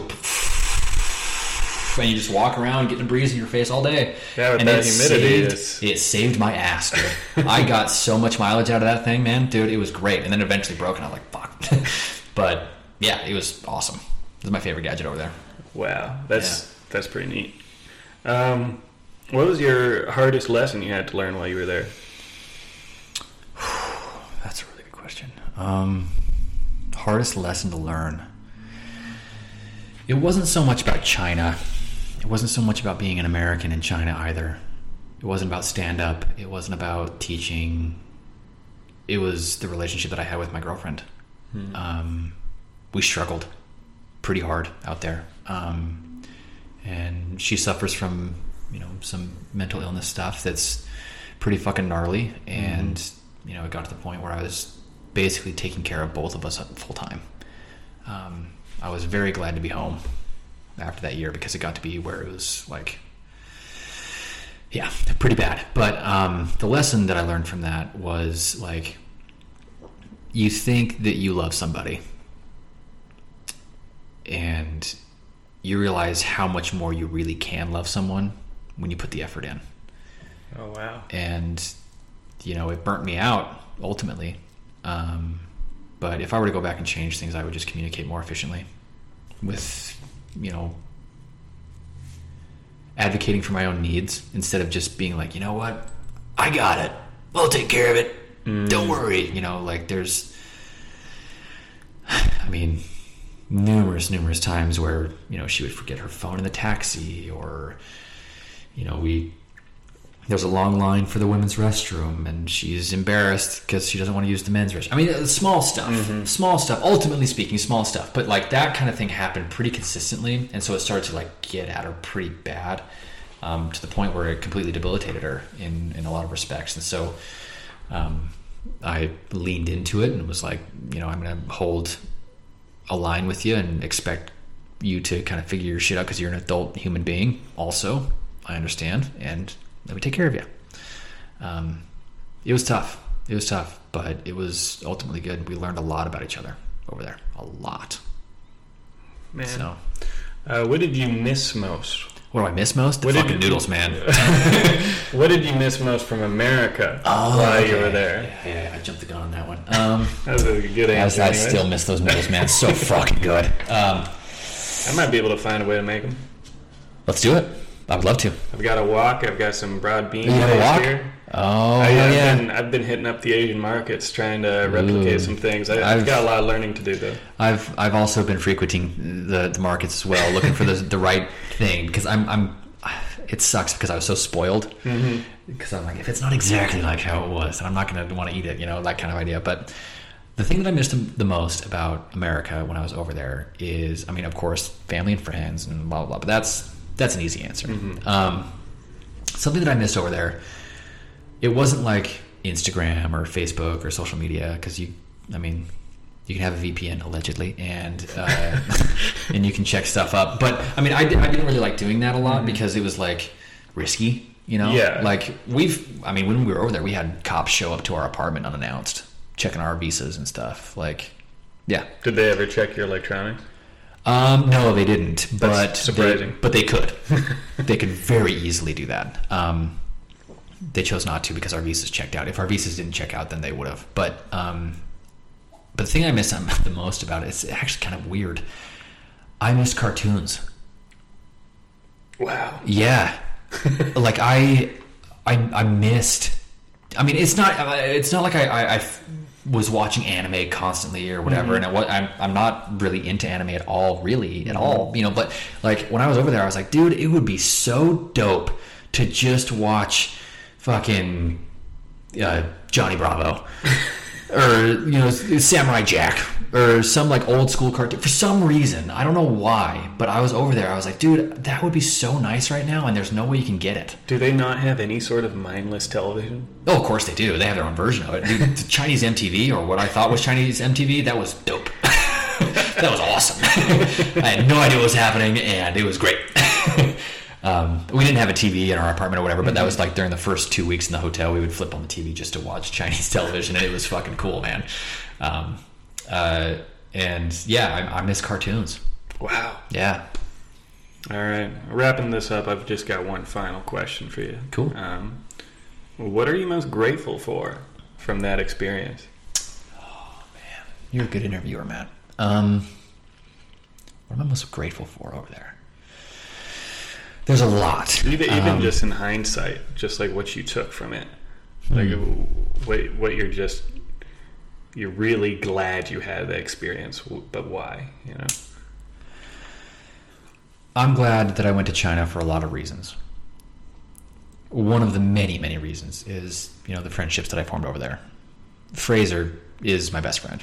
I mean, we talk every day and, and, and that kind of thing. And um, definitely like one of those people that you like, all right, he is part of my foundation now, like that kind of stuff. And we're, um, we're like that for each other. And it's fucking great. It's awesome. I, I love the guy. But um, so obviously the friendship with Fraser and, and his fiance Emily and um, but like the experience of doing stand up out there, that was also huge for me because I mean, I think the reason why I leaned in so hard to stand up over there is because the only thing I had.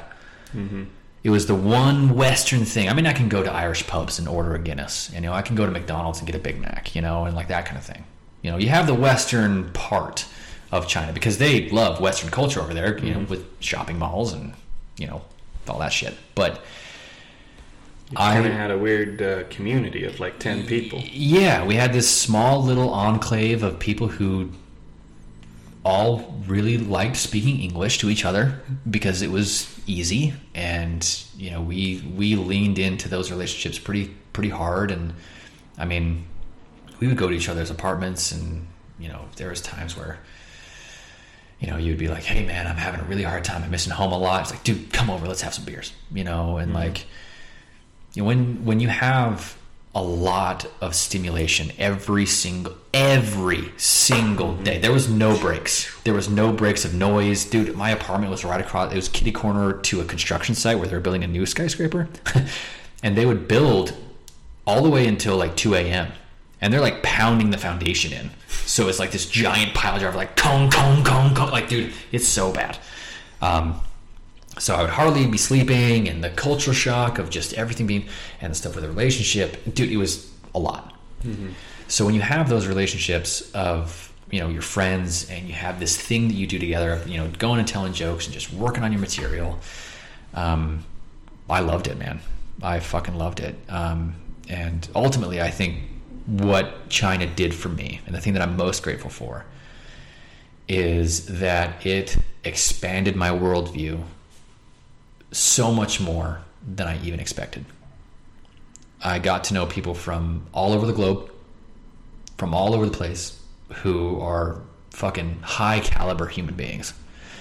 I also met some low caliber human beings over there too. do this guy from fucking do Bubs? Fuck you, Bubs. Um, guy's a piece of shit.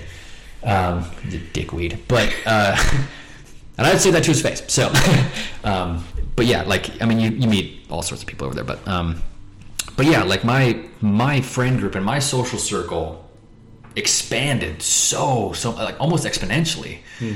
I mean, I have connections in yeah, like I said, South Africa, Australia, Germany, uh, Hong Kong, Japan, China, Mongolia, India, fucking Brazil. Like I have friends all over the place now, and that's fucking cool.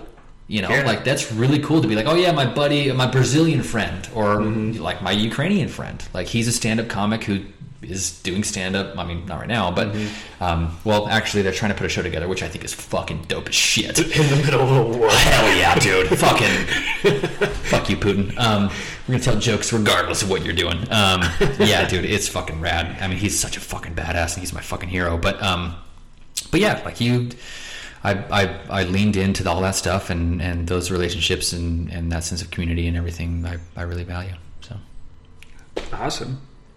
what do we have? Um, we're at an hour and 50. Holy dog shit! we could go a lot longer too. We could. I, I mean, I, there's so much, much more stuff I could ask you, but uh, can't think of it right off the top of my head. That's totally fine. Um,